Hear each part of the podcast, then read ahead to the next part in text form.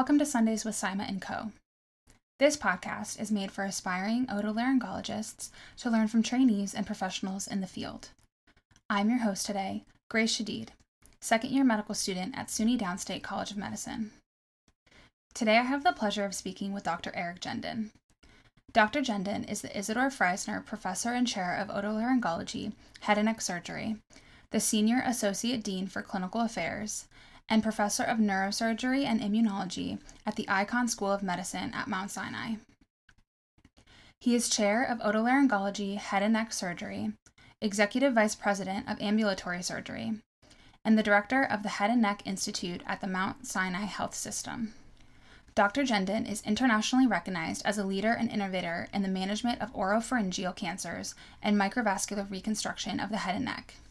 He also oversees an NIH funded basic science laboratory that studies the transplantation immune biology of the trachea and the larynx. In January 2021, Dr. Genden led an interdisciplinary team of doctors, nurses, and other healthcare professionals to successfully complete the first ever human tracheal transplant. Today, we will be speaking with Dr. Genden about this incredible surgery and the lessons that we can take into the future. Dr. Genden, thank you so much for joining me on the podcast today. I'm excited to be speaking with you. Happy to be here. Thank you for having me. Of course. So, um, I'm really excited today to be speaking with you about this trachea transplant surgery that you and your team conducted. But before we get into the details of the surgery, I first wanted to talk to you a little bit about your research background, since transplant uh, tracheal transplantation is something that you've actually been working on for quite a long time. It seems like you've been doing research on this since you were in medical school. So, could you just tell us a little bit about how you first became interested in researching trachea transplantation? Sure, sure. So actually, I was a medical student. And as a medical student, we had two interesting cases that came into the hospital in a short period of time.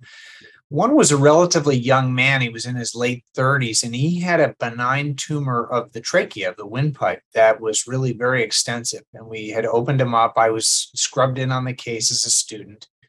And they opened up the, the patient and they said, you know, we can't take this out because we have no way to reconstruct him. It was about seven centimeters in length of the, the airway. And so they closed it up and eventually he succumbed to the disease. And I was shocked that that this totally curable disease was incurable because there was no way to reconstruct the patient. So about four weeks after that, I was on the pediatrics rotation. We had a young baby that was born with uh, partial tracheal agenesis, where the trachea had not formed completely. And the baby had succumbed as well because there was no way to manage that. And I was I was shocked that dating back to 1952 when when Dr. Murray did the first kidney transplant, you know, there's been such incredible things that have occurred in medicine and science and in particular in transplantation, but yet there was no way to, to, to transplant what appeared to be kind of just a tube. Um, so I did what a lot of medical students do. I find out who's the who is the world's expert. And it was a it was a, a doctor who was up in Boston, Dr. Hermes Grillo. And I contacted him and I said, you know, why can't we transplant this thing? This would this would be the answer to so many problems. And he said, you know, it can't be done. The blood supply is not appropriate you need to find another way. That's where research is going and finding gene therapy and, and scaffolding and, and you name it. But transplantation can't be done. And it's a very dangerous uh, lesson um, because it was dictum. It was dictum by somebody who held a position of great regard, um, who simply said, This can't be done. And his comments and several others that were in his kind of top of their field shaped research in tracheal reconstruction for well over half a century. Every paper you read, thousands of them start out with because transplantation of the trachea is not possible, we boop, boop, boop, boop, boop, and move on. And so, you know, that's one of the nice things about being a medical student is you, you tend to question these dictums and you tend to say, I'm going to see if I can find a way to do it. So that's how this all got started. And that's why I started as a student. um, and carried it through in spite of the fact that there was this scientific dogma that this couldn't be done. Wow, that's pretty incredible to hear. Um, and you really did transition into my next question because it did seem that there was a ton of doubt about whether tracheal transplantation was even possible from a human donor or whether you would need to use other methods like maybe a synthetic trachea, 3D technology, um, or like you were saying, immune therapies or something else. So you did sort of provide us with some context, but I'm curious to know why you ultimately believed in donor transplantation because even from my perspective now as a medical student, I do tend to believe the experts and I do have the curiosities. And I think oftentimes that's the benefit of medical students being a part of the team is that we are curious, we don't know all the answers, and asking those questions is powerful. But I'm just so curious why you still had faith in this process, even though the experts were saying it very strongly that it couldn't be done. Well, you know, if you're interested in medical history, you'll find as you read back some of the greatest and most important advances in, in science and medicine have been made by medical students, um, whether it's robotic surgery, uh, which was introduced for the head and neck by a medical student, um, findings in oncology, the Delphian node associated with trachea, uh, with uh, laryngeal cancer, a medical student. The list goes on and on. You know, um, when you're a student, as we all kind of know, you may hear something, but a lot of us will say, let me go take a look at this. Let me go see what is the data, the research that's been done. And when you look at this individual's research, you could see where he's coming from.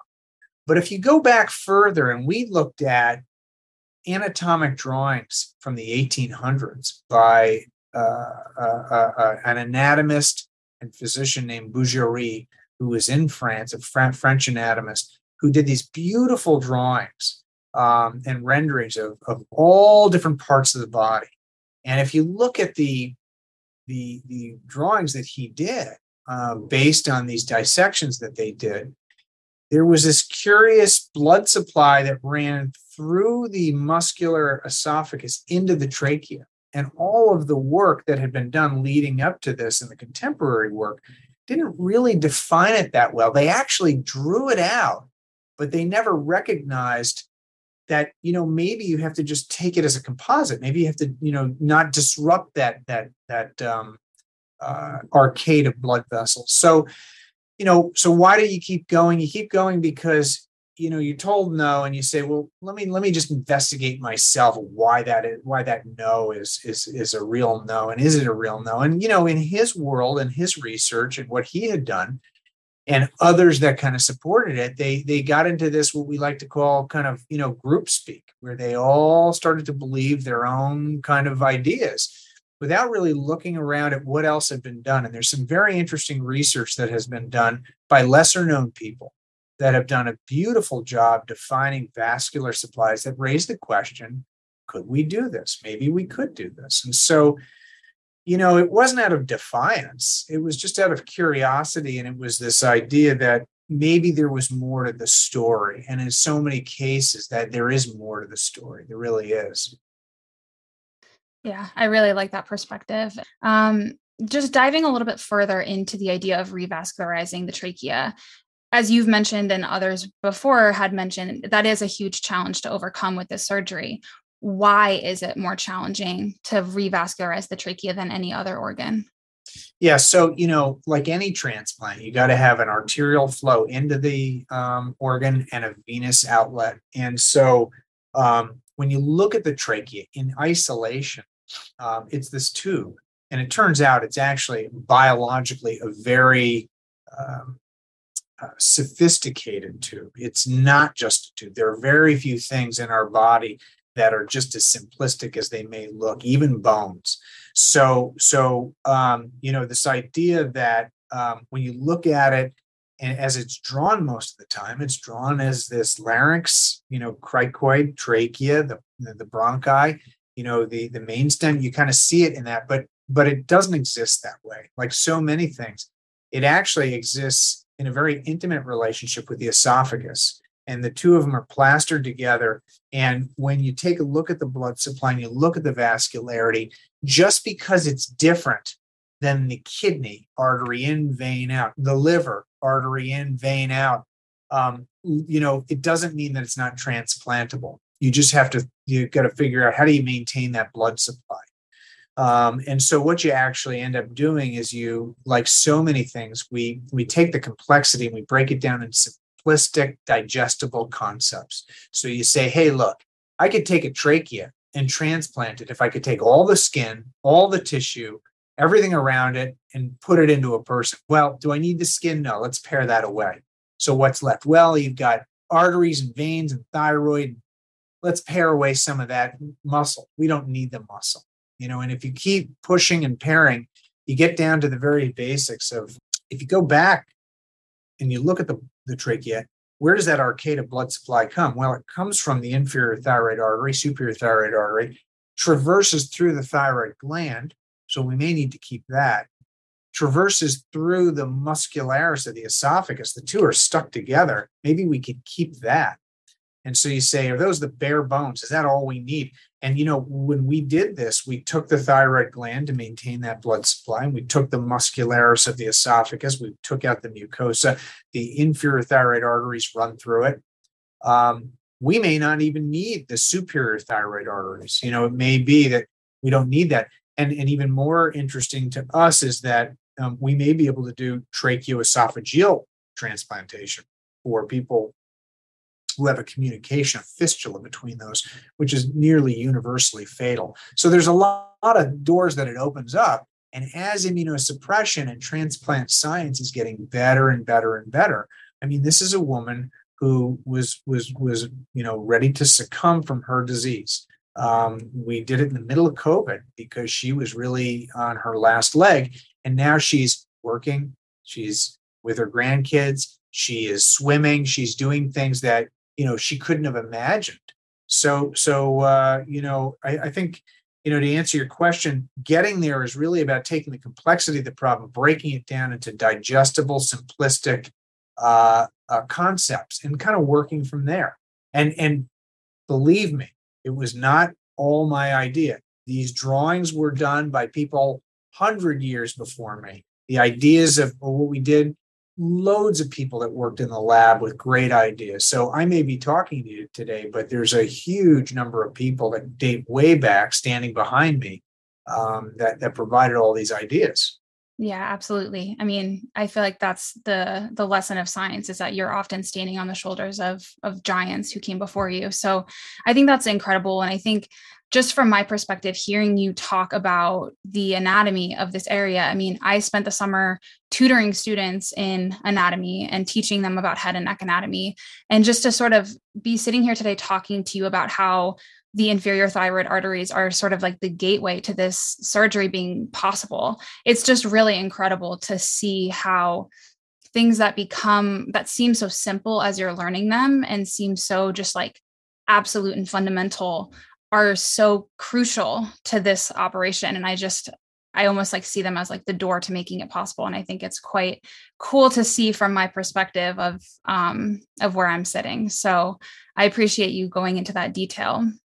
Sure. Um something else that has that we've sort of been thinking about in prepping for this interview is the practice that's required in order to do this. And so I know in previous interviews you had sort of said there's not a whole lot you can done you could do beforehand. You could sometimes practice certain things on cadavers, um, but I do just want to hear from your perspective how you prepared yourself and your team for this operation, um, both in terms of surgical skills and like planning, but also in terms of mental preparation. Well, you know, there's surgical skills, there's mental preparation, but there's also the real blocking and tackling the basics of operationally. How do you do this, right? You go into a room and you have people that are procuring kidney, liver, right? How do you get in there? How, you know, how do you how do you physically get in there and operationally get the organ that you need to get to. So it takes a tremendous amount of coordination. You know, you, you start like everything. We start kind of at the at the base and we do animal experiments and we start with the smallest you're doing them with mice transplants to learn the, the immunobiology of the of the organ um, you're moving up to to larger in rats, rabbits to try to get a better feel for mucociliary function and the function of the trachea. You're doing injections both into canines, you're doing human injections, you're using existing data. Um, and then when you put it all together, you have a kind of fundamental knowledge base that allows you to say, okay, I think we're ready to do this. And if we're ready to do this, let's walk through what would happen when that phone call comes. And one of the big issues is we need to do this on humans. So you do your cadaveric dissections and you figure out where you're going to stand and where you're going to come from and what are you going to take.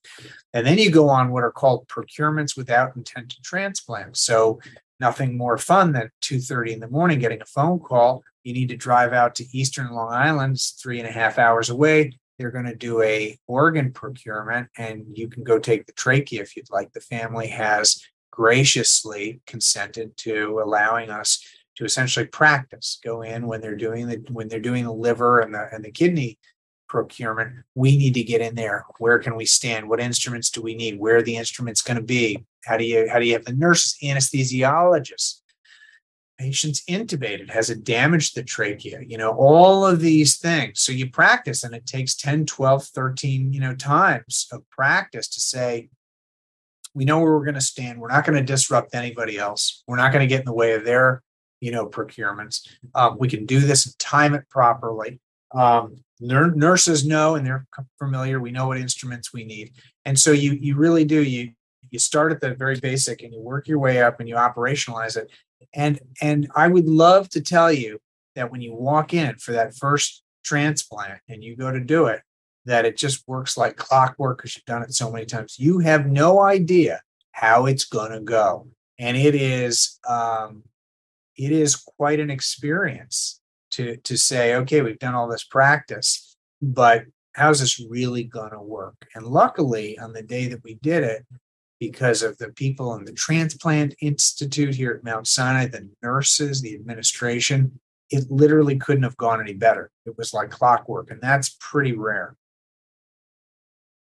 Yeah, that's so incredible to hear. And, you know, I hadn't even thought about this before, but when you think about transplant surgeries and you think about the gracious gift of the donor, in this case, there were so many donors that allowed you access to their loved ones' organs, to their trachea, knowing that it wasn't actually going to be actually transplanted into the person into the recipient and i just that's think right. that's such a gracious gift for yeah. for that person and for those families it's something you don't always think about but i was shocked at how many people wanted to just help you know mm-hmm. they they said you know i'm happy to have you know that the team do this if it's going to help somebody else and remember a lot of these these donors are unfortunately young people that have tragic accidents and you know these families are incredibly gracious, right? I mean, it's it's really quite amazing. So yeah. Yeah, it's pretty incredible to hear about that. Um, you've sort of been alluding to this in talking about the logistics of the surgery. And you had mentioned that because of the gracious gift of those donors, you were able to do some sort of practice, um, at least in terms of removing the trachea. But you actually had two operations going on during the real thing. You had the removal of the trachea from the donor, and then you also had to prepare and actually do the transplantation into the recipient. So it also sounded like from another interview you had done that the donor was transferred to Mount Sinai. So, how much time did you have before the notification um, that the donor was there and ready to go to actually starting that very complex operation. Right. So what happened was the recipient, the patient with the long segment tracheal, you know, um, uh, defect, had become so sick. Um, and remember, this was a medical professional, somebody who's very knowledgeable, and so she had become so sick that even in the midst of COVID, um, we we realized if we're going to help her, we're going to do this now and they they found a donor who was a match from the standpoint of immunology uh, and and they, they we had planned to have the the donor come to Mount Sinai so we could do the operation in two side by side rooms because as you just said you're right there's two operations One is removing the diseased trachea all the way down to the carina, and the other is then going to procure this. And um, you know, we started by the procurement. We didn't, you know, to make sure that the graft looked okay, while the other surgeons were taking liver and kidney. When we had the graft into position but not yet removed, we said this looks like it's going to be all right to do. When we go in then to the other room, that patient gets put to sleep and we get to work on that patient. And um, the moment of truth, there's two, two real sobering moments. One moment is when you cut out the bottom of the trachea from the sick recipient, because once you've made that cut, there is no going back. There is no, um, hey, maybe we could do something else. Let's put in a tracheostomy. Let's put in a stent. There is no other option. So you really are backed against a wall or a cliff, and you have no choice but to fight forward. The the, the that cut is a moment of reality that um, you know even after so many years of kind of doing surgery, I have not experienced to that degree. Um, the second moment is when you plug this in and you do the microvascular anastomosis arteries and the veins and you release them to see whether or not this is going to fill with blood. What you can easily forget is that this had not been done before. We did not know if it was going to work. And it very easily could have not worked. So, you know, people often say, well, what would you have done? And the answer is it was not an option for it to not work. I, I don't, you know, I don't have any fancy answer. So, so you're moving very quickly and there are two operations that are going on and it's hard to know which one's the more important one because uh, once you've kind of stepped through that threshold you really have no choice but to make sure that the whole thing works well and it's uh you know it's an interest it was an interesting time yeah, I mean, that's so incredible to hear. Prior to starting medical school, I was an athlete. And so we did a lot of work on mental preparation. And building awareness and uh, almost like a capacity to deal with pressure in situations that you haven't actually prepared for. And it sounds like, as you were saying that, it just kind of took me back to my days of, as an athlete and thinking, like, how do you actually prepare yourself mentally for that moment? Because you're right, it's once you do it, there is no going back. And if something goes wrong, you have to be able to troubleshoot very quickly without losing your cool. So, could you maybe just talk about how you prepared yourself mentally for those types of decisions? Sure, it's no different than you know what we did when we were athletes, right? You mentally, it's mental imaging. It's walking through how many times you walk through that operation. What happens if the artery clots? If there's no blood flow to the lower trachea, um, no different than uh, you know getting into a rowing match in, in a regatta and you catch a crab. You know what do you do? So you mentally image these things in every different way that you possibly can.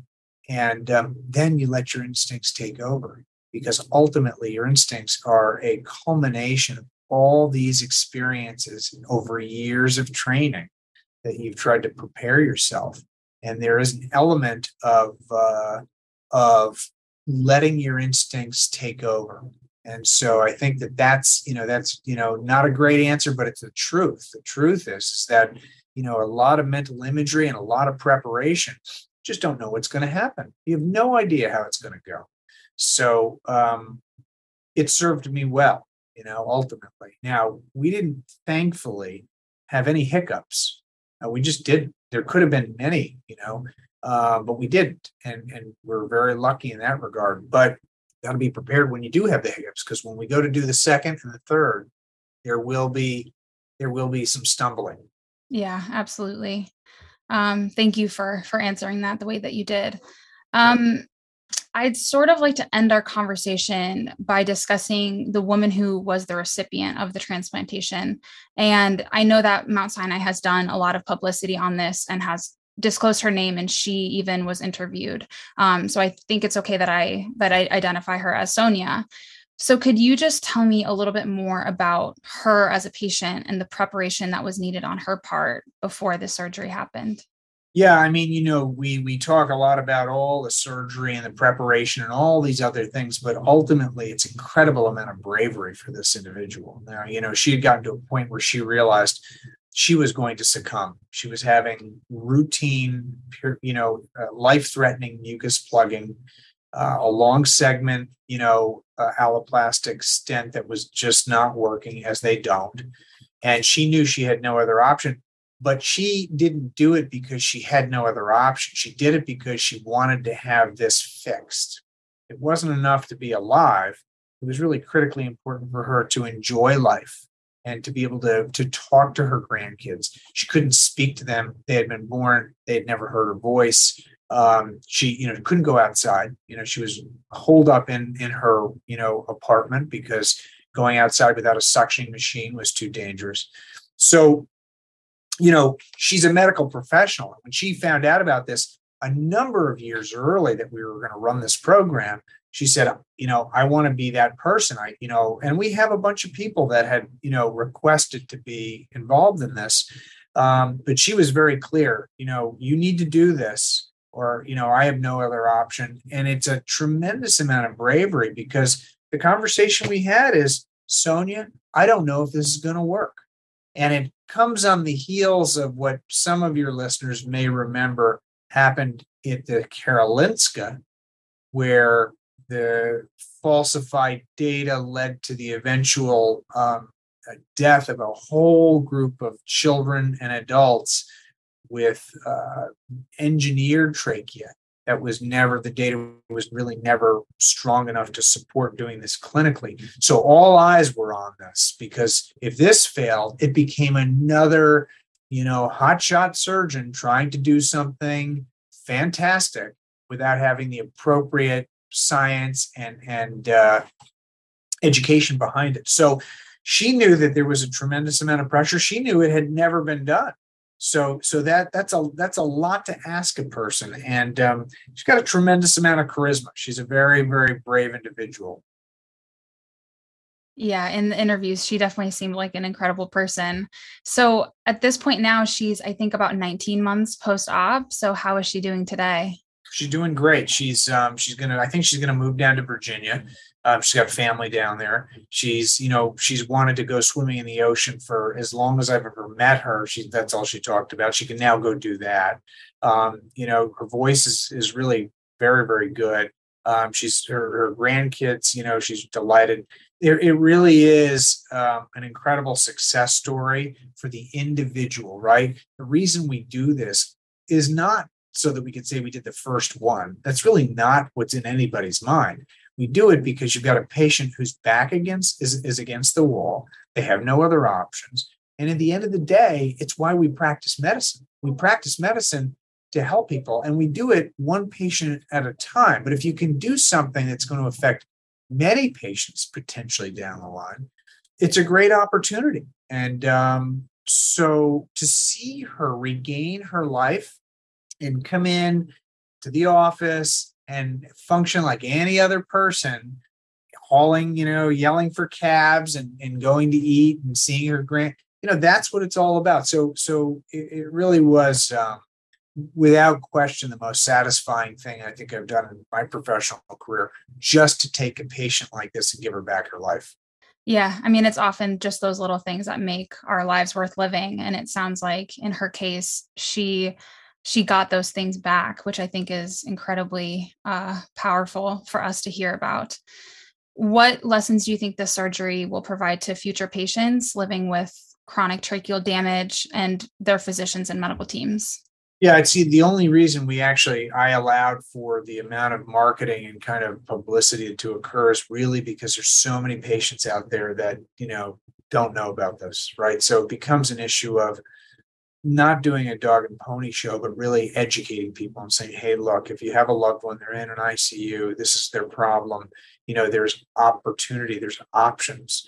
And um, so I think it speaks to A, you know, this is an option for this particular disease. And B, if you're a patient, there are new things occurring all the time.